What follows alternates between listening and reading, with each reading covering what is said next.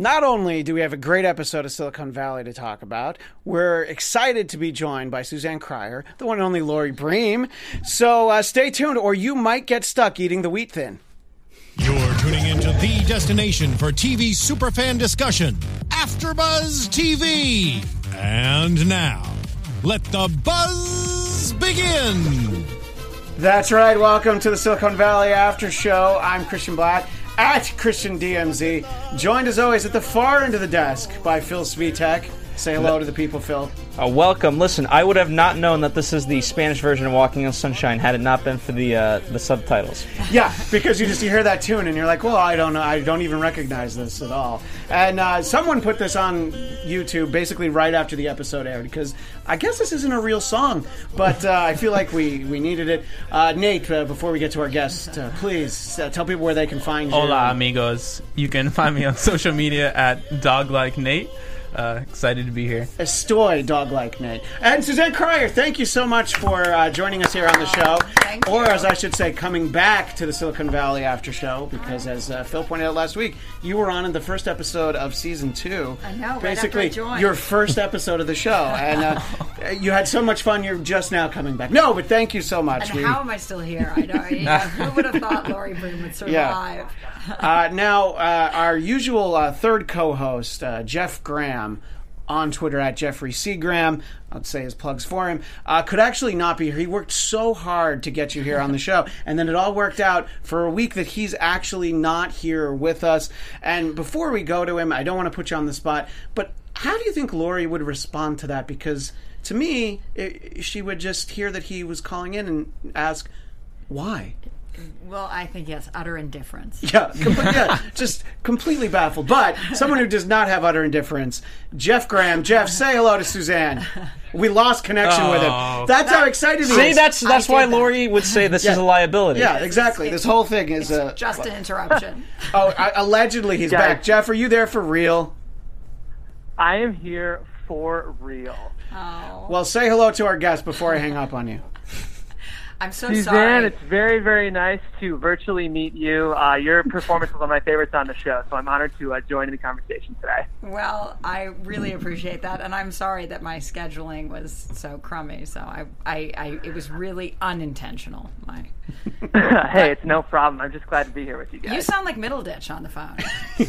He, he's You know about- what? I get that all the time. I mean, you That's really so do. It's it's almost it's almost confusing. Although we actually call him Jared because he acts a lot more like Jared. But now that I'm just hearing him and not On the phone? yeah, just Yeah. hearing him on the Oh, phone, yeah. yeah. Either way, he's very smooth and has great people skills, as you can tell. Uh, Suzanne, and we'll we'll get back to Jeff. Uh, Suzanne, as we referenced, you joined the show at the start of season two. You it was the untimely passing of Christopher Evan Welch. Yeah. You played Peter Gregory. Talk a little bit about how that character, how your character Laurie Bream was developed. I, I assume you auditioned for it.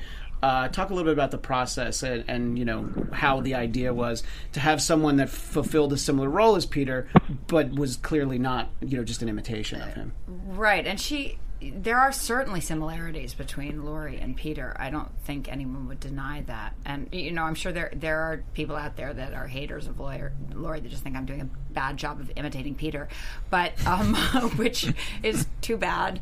Um, but uh, what what happened is they, I think they wanted to to have someone in that position because that position was necessary, that VC position to to counter um, Hooli. However, um, Chris Welch was just irreplaceable. I think he was doing a career-defining performance. I, I, he's still missed. It's it was a great performance. Everybody's sad, and um, so I think they thought to themselves that they could sort of kill two birds with one stone. And I'm of course just speculating here because no one shares anything with me, but um, but I think they thought they could address having some a little bit more female power on the show, and also um, and also um, fill that position without competing and having a man come in. So I, when I received the uh, the the sides, as we call it in the biz for the show, I read it and I um, had some very specific ideas about Lori and um, and what I should look like and how I should approach it.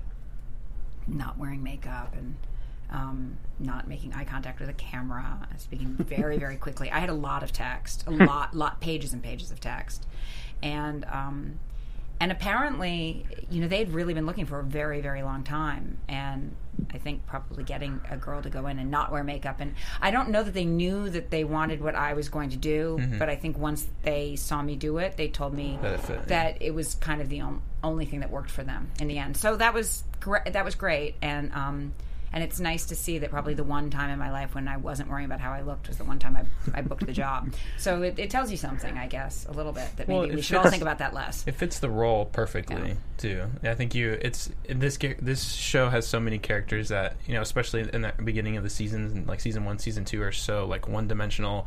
Very much fit all the boxes for that person. Whereas like it, it requires a lot of commitment. To, to, to get it to come across like as genuine and that's why the character like Laurie is received so well because you it's not like you just all right I'm saying the lines I'm doing these things it's deadpan like it's more than deadpan it's the whole approach and like Oh, I don't know. I think I'm pretty. A to A. I'm, uh, I'm there's zero zero depth. That's Well, let me ask to, to your point uh, in, in the similarities of um, to, to Peter Gregory and Laurie. There was that episode, and I forget when it exactly is. If, if I'm not mistaken, I believe maybe season three, but where Laurie actually um, assesses kind of all of the various investments that Peter Gregory Right, had made, right. and her take on those things is very much different. So it was, it was I think they chose to do that at, at a right time, so you can see okay, there is a difference, um, and that you know perhaps Peter Gregory didn't have the full Right, because we all look at him as the sesame seeds guy. Yeah. He's a genius. but for every sesame seed, there was an invisibility cloak, right? so I think, um, uh, I think they did want to point out that um, with that kind of mad creative energy, there was also. Um, there are a lot of misses, which I think is true of genius. We only see we we see the, success, the, all success, the but we don't see all the failures.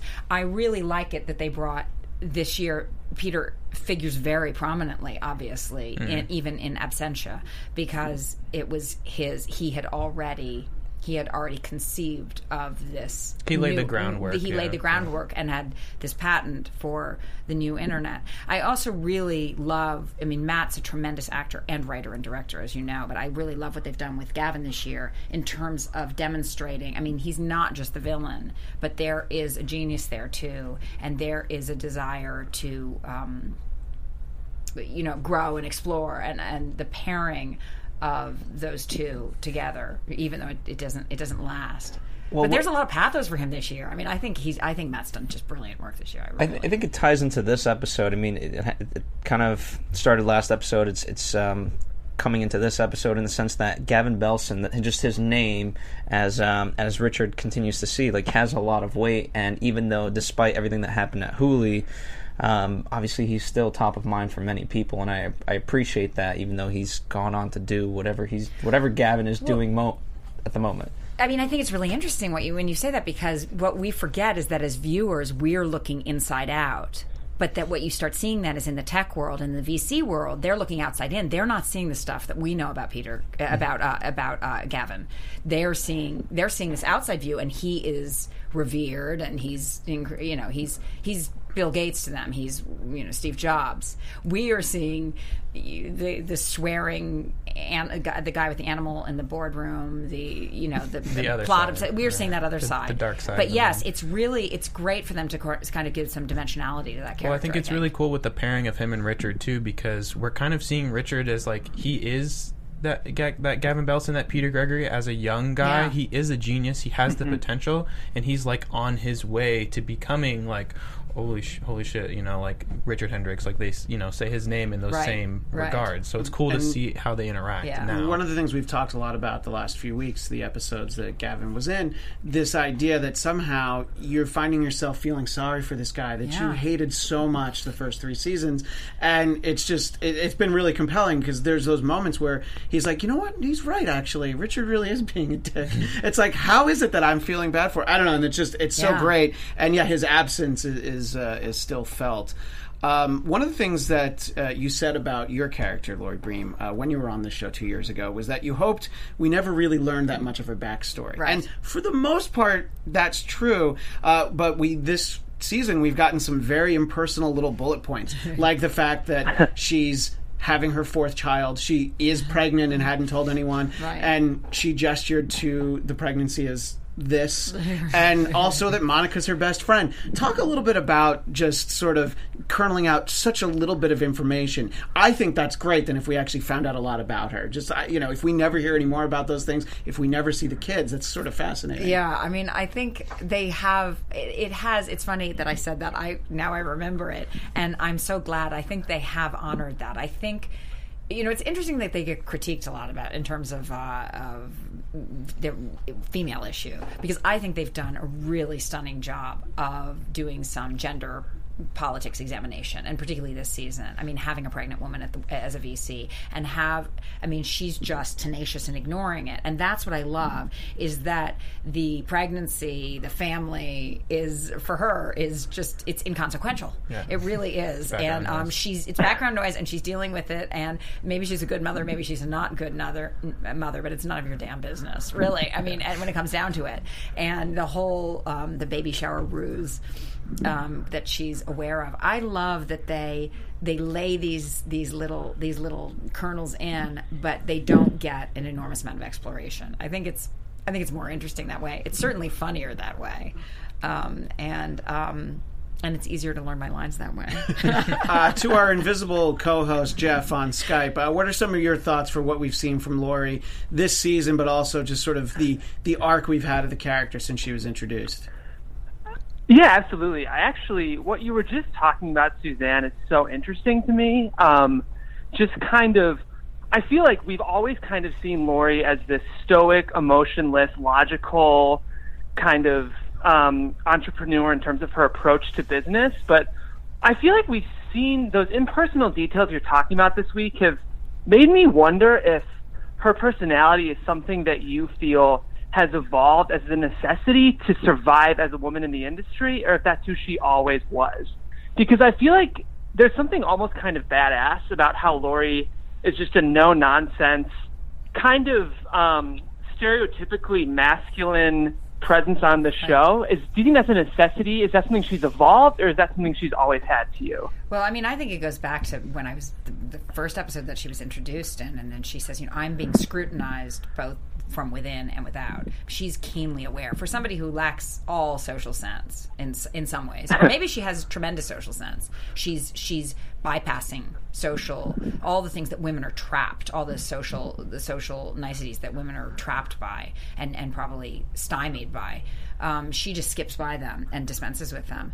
But but she's keenly aware that she's being scrutinized, and so I do think that a certain amount of it is biological wiring. Sh- clearly, I mean, she certainly doesn't like to be touched or look at people, and there there are things like that. I mean, she's certainly been touched. I, obviously, if I'm on my fourth At least four pregnancy, times, at yeah. least four times. I mean, And There are I- ways. and yes, there are True. ways. No, and also, you know, how she likes or does not like to be touched in her personal life is quite different than you know what she is comfortable with in a social and work setting. But um, but you know, I I do think that um, she's aware and she is a survivor. And I do think there has been a growth from her. I think she was worried. I think she was uh, operating in high functioning panic mode in season one, and um, and um, you couldn't always see that, but it was there was definitely an undercurrent there, and I think she relaxed into it and and um, has sort of has owned her position and was completely fearless about jumping ship. And I do think it's interesting about her Monica being her best friend. I don't think best friend has a lot of resonance for for for Lori though. She certainly is not. I mean, I did go out to drinks for drinks with her one that one time, but it was really purely um, strategic. It was not. Yeah, and the interesting thing though is you see that Monica, ever since that moment, she seems to have you know gotten a lot more comfortable, and now that obviously they're working together, uh, I don't know. It just seems like obviously there's a lot more spring in her step than when she was in the office across from the men's room. Right. I mean, I think Monica really actually does know how to handle Lori in a very um, in a very lovely way, just like Amanda Crew, who's just a really underappreciated in some ways actress because the work she does is is, is so integral and necessary to the show because she is she is the everyman. You know, Thomas is not. Thomas is the lead, and he's carrying us on his little back up a hill. I mean, uh, he's just brilliant. But, Above but- average. yeah. but, Mo- but but Monica, aka Amanda, she is actually our way in. She is the only real normalcy, and she, you know, she has a remarkable ability to kind of interact with any of the characters in in you know a comedic and yet kind of honest way, and she clearly knows how to deal effectively with everybody. She And- really is the and Amanda's most, that like- way true too. I mean, she really is. normal one of them all, like Yeah. you said. Like she's the she really is. That's And why she she's grounds the scenes Yeah. that she's in. I mean, she really, really. Um, I think like if you had Lori and Peter Gregory in a scene together, it would be a lot to handle. That would be a lot of neuroses. Uh, and but you know, you put you know Monica in the scene and what Amanda brings to it, and I think it really. Um, you know, it, it, it, it helps. It helps the show tremendously. Well, I, and- I really love her to that show. extent. You know, having her, having Monica ground sort of these large personalities really factored into the scene. Is basically the start of this latest episode where we have Bachman and Lori, and you know, obviously, if the two of them spoke, I can't. You're without Monica in the room. I can't imagine that it would have been a particularly productive conversation. it probably would have been over, you know, in about thirty seconds. Um, give us your thoughts in terms like how much it must pain Lori to one even have had to give Bachman that finder's fee for bringing valuable business to it to them. yeah, I mean everything is, is cost benefit with uh, you know uh, you know cost benefit analysis with Lori, and um, yes, it's tremendously painful. I don't think there's anyone she dislikes more than than Bachman, and yet. Um, she sold him the company when he was the high. I mean, she really does look at things from a strategic and, and fiscal standpoint. And so, yes, it's painful but necessary.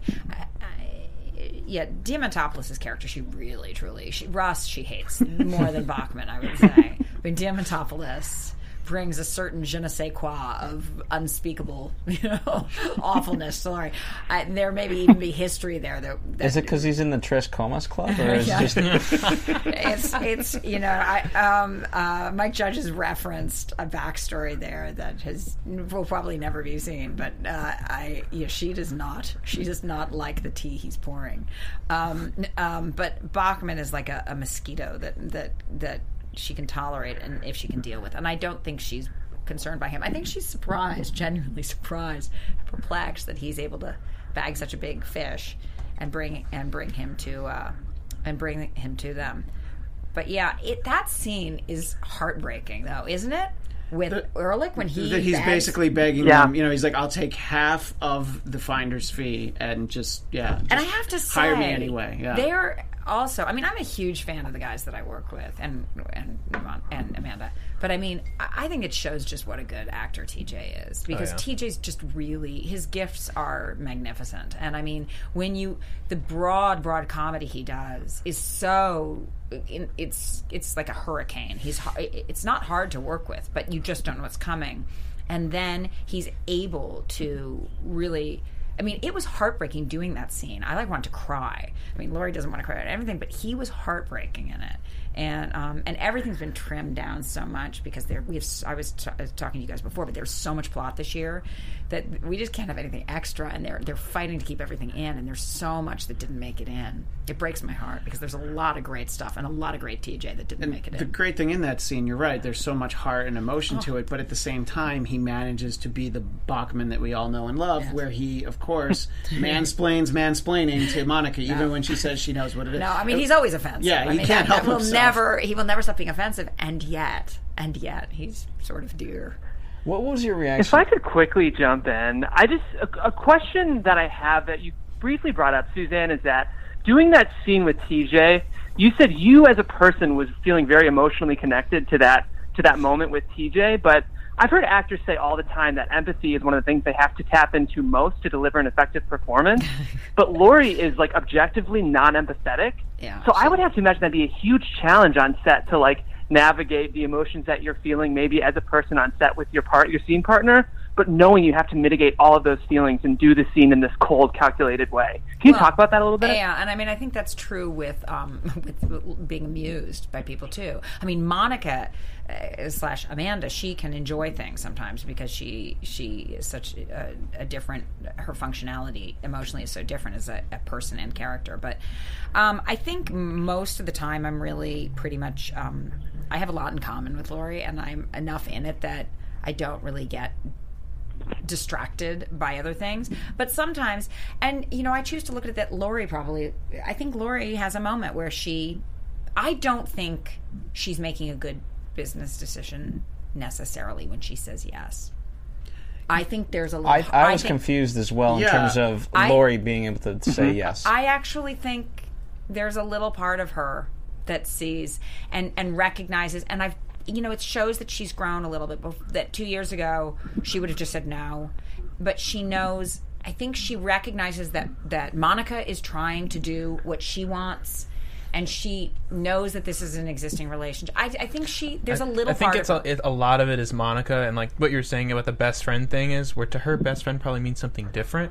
But I think it, in in her strategic mind, best friend puts her in that partner place. Yeah. That you know gets them to where she she obviously sees that Monica has something of value, otherwise she wouldn't want to be a partner with her. Right. And so that softening of Monica, at least for me, is the only way that they even, you know, we're going to pay him, let alone her even thinking about saying yes after the begging and everything and stuff too. Right. But I think that's part of it. Yeah, I, I, mean, really I, do. I would say it seems like Lori doesn't have any emotion towards Bachman, but she senses in the room that Monica's feeling emotional about it. So she's like, uh, "All right, I guess yes, Yeah. let's do this." And maybe you know, you brought this guy in here, like you said. There's always the benefit analysis. Who knows who else he's going to accidentally sit down at a table at the coffee. he bean. And is also at half sometimes cost, effective. too. Yeah, Right, And and also at half cost, No, that's true. and I think he. It's. I also. I think she's doing a risk analysis really quickly, and she's like, "How bad could it be?" And we can get rid of him. Well, the answer is probably pre- pretty, pretty damn bad. But, but um, yeah. I mean, the bigger problem is is I do have to shut down my ability to find things amusing when I'm working with the any of the guys, and I don't. I mean, and that goes for Jimmy. Like, I mean, Jimmy's really hard. all those improv guys, Jimmy I can't even is, imagine. and Jimmy's just. I'm. It's been so great having um, Jian Yang have more to do this season. I've loved his story. I mean, I laugh on set and I laugh at home watching him. I love watching it because Jimmy, you know, it's Jimmy's just he's bloody funny, man. well, before we dive into the Jian Yang story, Phil, you had something you were going to say. Well, uh, you know, um, I just wanted to ask you about TJ specifically because obviously the news came out, and Yeah. I think you know fans. Uh, if we didn't ask, they'd be they'd be wondering why we didn't No, ask of you course. what your sort of feelings and opinions are going into the next season. Um, he's a huge asshole, and I'm glad he's leaving. I Um, know That's what everyone in the cast said. no, I mean, listen, it's heartbreaking. I think it's really, really heartbreaking, and um, and I think the show is bigger than TJ. I think it'll be a different show without TJ. I, I, um, you know, it's it's surprising that um, you know Mike Judge and Alec and HBO don't loop me in on the decision making process, given my, but they don't. It's a crime. No, I mean, I think my understanding, from what my understanding is, this is a mutual thing, and and there's no bad guy in this situation. And everybody's sad. I think TJ's sad. I think HBO sad. I think there's just there were a lot of things at play clearly, and I'm certainly not privy to them. And I, you know, I hope we see him again. I, I, I certainly don't rule it out, but what the hell do I know? Not much. But it's heartbreaking because um, I love working with him, and also just on a personal note, TJ was really, really kind to me when I entered a show after a season. He was really generous and kind and, and supportive, and um, and I really love working with him. I don't think I've worked with. I mean, Ryan Reynolds was like that too. A lot. It was very, very um, his dynamism on set, and is he's just constantly surprising. But you know, I'm older now. I was a kid when I was working with Ryan, and I'm sort of able to. I'm in a very different place. I'm able to kind of sit back and enjoy the people I work with. Um, and just really just be there. And I'm not worried about getting other jobs. I, I kind of don't care about getting any other jobs other than the job I'm on and then being with my kids at home. And so I, I really am able to go into work and just appreciate the writers and the directors and the actors. It's nice. It's a nice feeling. Yeah, you're not Um, stressed or stuck in no, your head. I'm not, and I just can, and and I really enjoy TJ. He's he's brilliant and funny and heartbreaking at times, and I hope we see him again. Um, but I do think, you know, I don't think the show is. I think the show is a show is about the tech industry and about VC, and um, it'll be a different show without him. But I, I, I do believe this isn't, you know, the Mary Tyler Moore show without Mary Tyler Moore. Um, I, I don't, I don't think that's, but I do think, I do think adjustments will need to be made. Yeah, and I'm sad. I'm Well, sad. you know, good for TJ that one of the people he'll be working with, of course, is Ryan Reynolds on Deadpool 2. So I see know. that it all I mean, I'm not worried circle. about TJ for God's sake. He's the workingest man, in, in yeah. Yeah. But Uh, he's busy. He's really, yeah, really. that's what I that's what I was gonna say last week. Is I'm from at least what I've heard, it's those very mutual, and it sounds like it was very mutual. I and think I think it is. He's I just in a very different place now than where he was when the show started. Like he was Right. big, but like after Deadpool, and like he's been in like he's in a like two or three The Emoji movies this Movie? year. He's Sure. been, yeah, he's been And doing a lot gen- of he's guest features. But he's Right. creating projects and gen- I mean he's doing all this kind of stuff. Now all the guys are I mean, you know, um, uh, all the guys are really doing they all work a lot. They're all busy. It's so different now. You young people. I'm like I'm just like just go to auditions and work and leave. Everybody's generating stuff, you know. It's it's it's it's it's it's just different. Everybody and I, I find it I do I find it exhausting even hearing about it. I, they talk about their schedules and what they're doing, and in between doing stand up and improv and writing projects, and I'm just like, oh my lord, I can barely get dinner made for the children and show up at work with my shout out- face. Shout out to uh, Thomas Middleditch, um, uh, Captain Underpants. out in I theaters. know. I actually did. I, I actually did see it because um, on Pop, uh, we have a sister network called Popcorn Talk, and we do a show there where we review movies, and uh, so I got a chance to see it, and I, I, I really enjoyed it. I thought Did you? Yeah. Because I'm, I mean, I'm, I'm dying to go because of Thomas and dreading to go because it's bloody Captain Underpants. And you know, my They kid, make light of it. It's fun. It's my fun. kids read it, you know, and I'm I roll my eyes. I'm like, why can't you be reading Watership Down and the Ring Cycle? And they're like, and I'm like, you're too old for that book now, and they won't stop. Like even my 12 year old still will. Po- you'll see him poking through it. There's something just that's absolutely a magnet. But I was the, traumatized by Watership Down when I was a kid because there was the movie version of it, and uh, you know I still can see those bleeding bunnies. I know everywhere. it's it's horrible. It is horrible. I was afraid my 12 year old didn't understand it. He read it when he was like he was young. He was like going into third grade, and I was worried he wasn't getting it. And then I walked out one morning on the couch and he was weeping, and I was like, "Oh, he got it. He got it. If you don't weep during Watership Down, Well, uh, let's uh, dive into some more stuff from this episode because we mentioned it, even though it's not you know the main story. Let's talk about Jian Yang and the new fridge, which I thought was very funny. Oh that God. he starts talking about it, and and then he explains to Bachman that he's already ordered it, and it's like, well, then why are you talking to me about it? To make you feel bad because you're fat and poor. Uh, Just uh, the way that he says it too, yeah. it's like it's not even like a haha, we're friends, we're joking, I'm ribbing you. It's like so deadpan, like no, he hates him now. facts. He Oh, hates yeah. him now. After he tried to evict him, as if I mean, there is there is no love there. Um, and um, I'm not sure that. I mean, it's really it really has that kind of Gilligan. It has the Gilligan and, and um, Captain. You know, The skipper. thing- the skipper, Yeah. the skipper and Gilligan thing. Except for it's unclear who's Gilligan, who's the skipper at all times. It's constantly changing. Like who is Gilligan? Um, because you feel for a long time like Jian Yang is Gilligan, and now you feel like Bachman. The coin is flipped. yeah, the coin is flipped. But yeah, I love it. I love having him rich, and um, and really. He's really his delivery's so good. He can say two words, and he just he has me on the floor when he said that line about because you're fat. And he's Yeah. why, Sure. why did you need? Why did you say all these things? Uh, just because I'm because I can. He's like, yeah, Yeah, and, yeah, and the later when he realizes that the yogurt's expired, so Yeah, he's like, great, I can Give go it to give this to Eric. Eric. Yeah. yeah, and um, He- I won't die. Now I can give it to Bachman. right, exactly. and Martin, yeah, and then Martin just becomes um, Yeah, well, let's talk a little bit, Phil. Uh, your thoughts about how Gilfoyle suddenly is obsessed with that refrigerator? How dare it try to tell him to have a nice day? I mean, you would. Th- I would actually venture to say like um, that he would have been the first one to like it. Especially like I thought when when the fridge told him like you're running out of beer, that would have been like oh. That's right. Yeah. But- so but I think go the- get me more beer. it's the Coast way Old it told Rasputin. Yeah, Best it's beer the, in the world. It's the way it told him. You know, it told him in a very friendly way. You know, I just don't think. I think the that noises. he likes tech for the the hard tech. He does not like that. He doesn't like the trappings of the trappings of our He doesn't shitty like the society. consumer. Yeah, he doesn't like, like, that stuff. Tech light for the Yeah. you know that's soft yeah, people, which is funny considering we found out that he runs on a Mac this episode when the power flashes up and his Oh, computer starts right. back up. I'm assuming it's not. He's not running on Mac OS, but I thought that was interesting. He's on Apple Tech, being That's all. That all. That, actually, that's um, yeah. Go I have Jeff. a question related to Gilfoyle because I thought this was like such an, a quintessential Gilfoyle episode, especially Lori or as Suzanne, as you mentioned, um, his reaction to any frills attached to technology.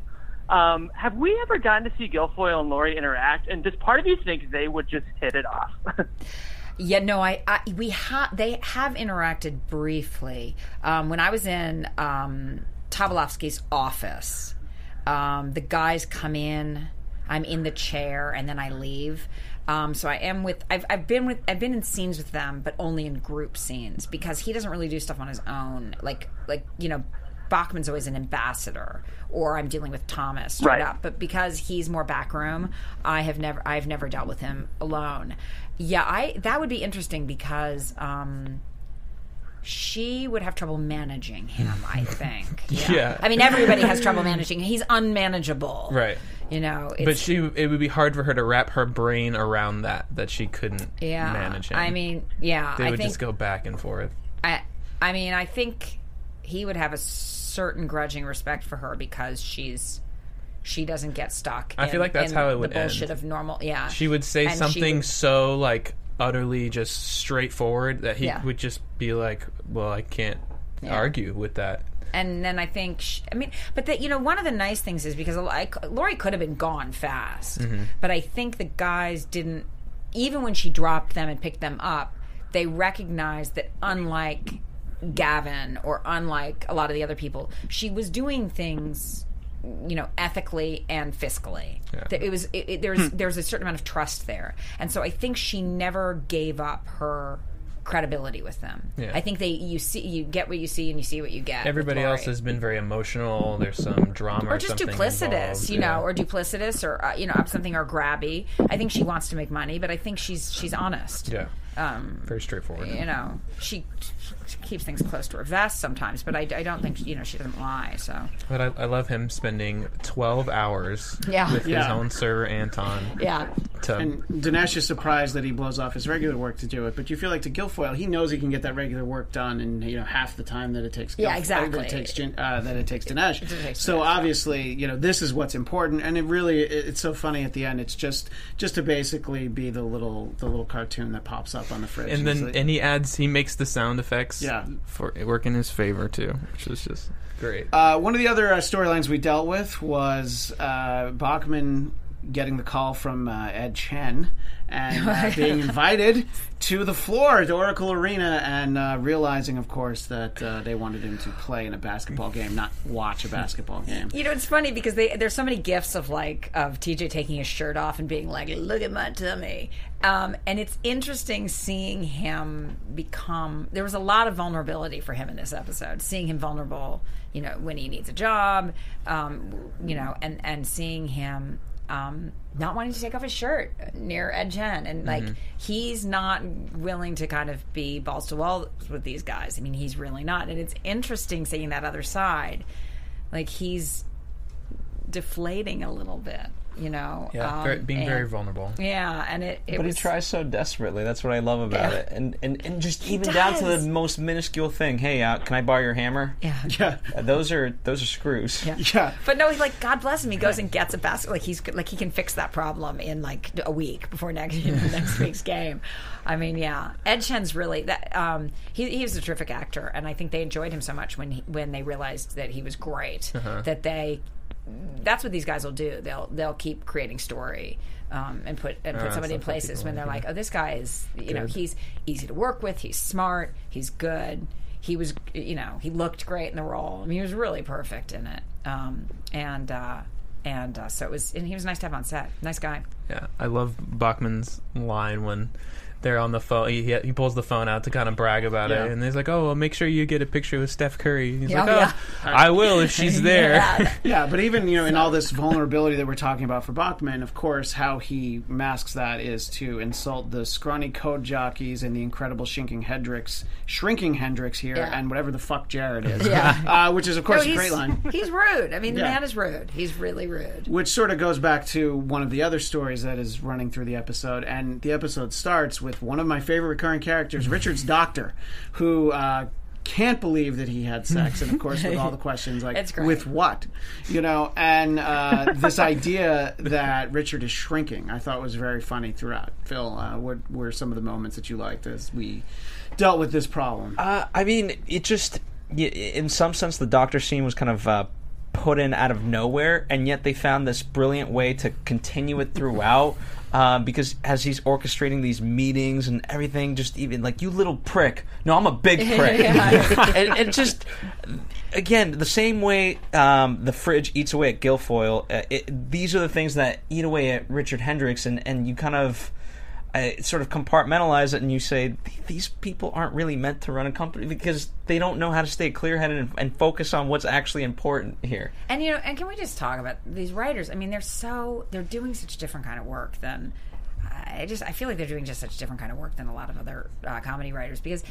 Yes, it's a funny bit. Like they love the doctor, they bring him back, and it's a funny bit. Like you're shrinking and the the sex stuff. It's funny, but then like it has all this metaphorical stuff too. Just in terms of like, mm-hmm. first of all, him being eaten away just by the pro- like by the the you know the life of uh, being in a sitcom. Because I mean, I mean, you know, the, what happens to you when you're the little engine that can't ever, mm-hmm. and then also. um he's has a compression algorithm. I mean, that's his whole life is about making things smaller. I mean, so it, it's funny. I mean, it's just it's so clever. I mean, everything they do is so like the more you think about it, the more you realize how clever it is. Um, I just I have tremendous tremendous respect for our writers. And I really do. I think they're good. along those lines too, what you mentioned, Lori, with the shrinking and the compression. I think in general, like the idea of masculinity Suzanne, was so Jeff. interestingly explored in this episode, and like what you were saying with Bachman being vulnerable, and I love that his in of trying to get a job at Bream Hall was that he could give you guys a perspective that a man needs to have to understand the complex gender dynamics of Silicon Valley. And I thought even, yeah, the shrinking metaphor was such a funny way to kind of explore ideas of what it means to kind of be a man or be masculine in the world of Silicon Valley. It was so interesting to me. Yeah, just be hacked away, kind of bit by bit by bit. Yeah, I mean, it really. Yeah, it's interesting. I mean, I, I don't know. I just and I hadn't I didn't remember. I don't remember that was whether that was in actually the first draft. I that might have. You know, they they definitely have big macro ideas that they thread from the beginning of the season. I mean, the writers are they're not just like making it up as they go, but um, there is certain stuff that they weave in, and then they make room for some improvisation that happens, of course, on set. Not usually. We have to be careful about you know plot points and things like that because things are very text specific on our show. I mean, there is no, it's it's real, like pretty much everything. There's not much that's um, not doable or will be doable soon. Yeah. The, the other flip side of uh, there, there's also the tech talk, but then there's also guy talk, and that's what I love. Like, um, in, in the case of like Ri- Richard, also uh, being sort of more masculine, he's learning all these terms, and that's what I love about him is that whenever he's presented with sort of facts and that he can be sort of sort of a more of a man's man, he tries to utilize Oh, them, man. and it just never works out in his favor. disastrous, disastrous. result. I mean, I really, I mean, that's another example of how I thought they were dealing really effectively with like some gender issues um, in this. Yeah. When, when he when he gets that little meeting together to try and go after the troll, the the you know the the, patent the, troll, the patent yeah. troll, yeah. And then he starts mentioning Limp Bizkit and I mean, and having the women in the room just She's like, "Sorry, I was never is, in a is- frat." is this Yeah. why? Is this why Gavin didn't want to work with you any longer because you're just bloody offensive? But like this kind of language that is very pervasive. This this this culture of masculinity of kind of like late twenty something to early thirties, white, libertarian. Heavily masculine. That's the culture in Silicon Valley, and you can't like erase it. You can't create a show that like erases it, mm-hmm. but to like be able to explore it nevertheless in a humorous and kind of you Yeah, know able to non-critical way like and start a conversation. start a also at the conversation about it. But I thought they do that really effectively oh, by yeah. having a man who can't really handle it talk to women who can handle it and are appalled. I mean, I thought it was great. I thought Well, was let's talk about the Limp Bizkit at the center of the episode, which I'm going to admit I did not know that's what that term meant. So thank you, Silicon Valley, Thank for you. making sure that I know now. uh, but uh, the the lawsuit, the patent troll, uh, Stuart Burke, who we meet, and uh, you know uh, he has pictures of all the people that he's sued, and uh, Richard's going to be the next one. Uh, Nate, what do you think about uh, when you hear this? When you see the story unfold? Obviously, we also get a visit from uh, Ben Feldman, another recurring character, is Richard's loyal lawyer uh, Ron LaFon, I believe is his name. Uh, your thoughts on uh, how that story played out from? I mean, I love Ron, so it's always good to see more of him. But just when we get that immediate introduction and we see the picture with Stevie Wonder, and it's like, oh, you're Stevie Wonder's lawyer. He's like, no, I sued him. He couldn't see it coming. Like, it's like the perfect setup. Not only is it funny, but also just like who the guy is too. Like, Yeah. you not only did you sue a, a blind guy, you sued Stevie Wonder. Like, who, everybody loves Stevie Wonder. Like, he doesn't have any enemies. How could you do that? Um, but his his reaction with the lawyer, the lawyer is always great. I I feel like it, they present him in this way of where it seems like he's really inept and he doesn't know what he's talking about. But in actuality, usually what he ends up saying to Richard is usually the right thing to do. Richard just never listens. So I thought it was really interesting to see. yeah. Ron, he Ron LaFon does give he gives good advice. Yeah, and he tells him straight up, just just pay the twenty pay grand, yeah. just do it. But of course, and I think what's really cool seeing this plotline also with the with the Richard thing in general is like what you see in the beginning of the episode is his pride also being hurt too. And so for the rest of the episode, he's trying to like prove how big a man he is, and that's part of the only reason why, in my opinion, that it even goes this far. I think And other, he's type A too. I mean, Richard's really he has to control things, Right. And um, so he, you know, we've seen him fight these battles before, these disastrous battles, but he can't help himself. Par- partly because of moral rectitude. Like he really is an upstanding guy, and he can't stand to see people getting away with shortcuts. Right. You know, in the He's tabs not a- he's versus not a spaces. gray area guy. Right. No, it's the tabs versus spaces. Like he can't stand to see people cheating, taking shortcuts. Um, and so he's going to go after the, and you know, God bless. Like it's great to have these white knights. He's just such an ineffective white knight sometimes, but then, you know, he gets there in the end. Yeah, but what we see is, of course, his very awkward people skills we Yeah. alluded to, with trying to get people together, and instead they just sort of strike out on their own. And Yeah, he, gets ruined. screwed- He, yeah, he could have done that. That Yeah. that was doable by someone. yeah. Uh, probably by by by T, you know by Bachman probably could have Yeah. done it. An Oh, email yeah, could have solved better. it. I like that idea. Just an email, Email could have coulda solved this. Yeah, it probably could have. yeah. Uh, totally. Before we run out of time, I think it's very important we talk about Ed Chambers, who we were introduced Oh, to, man. who Oh, is yeah. uh, Jared's alter ego. Uh, let's talk to our own Jared on Skype. What were your thoughts about Ed Chambers? Uh, I must go to Jared. Jeff, You can call him Donald too. Donald. Yeah, or Donald, right?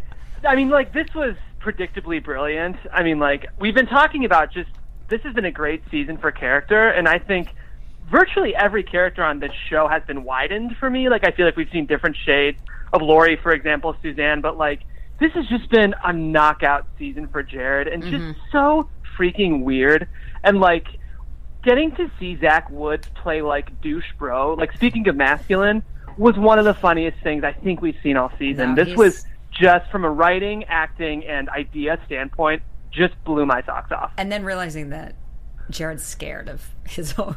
He's scared of the man. Yeah, oh my god. He's clearly it was like, like, a bit of a not just Dr. Jekyll offended. and Mr. Hyde he's thing. scared of like him. it was so funny.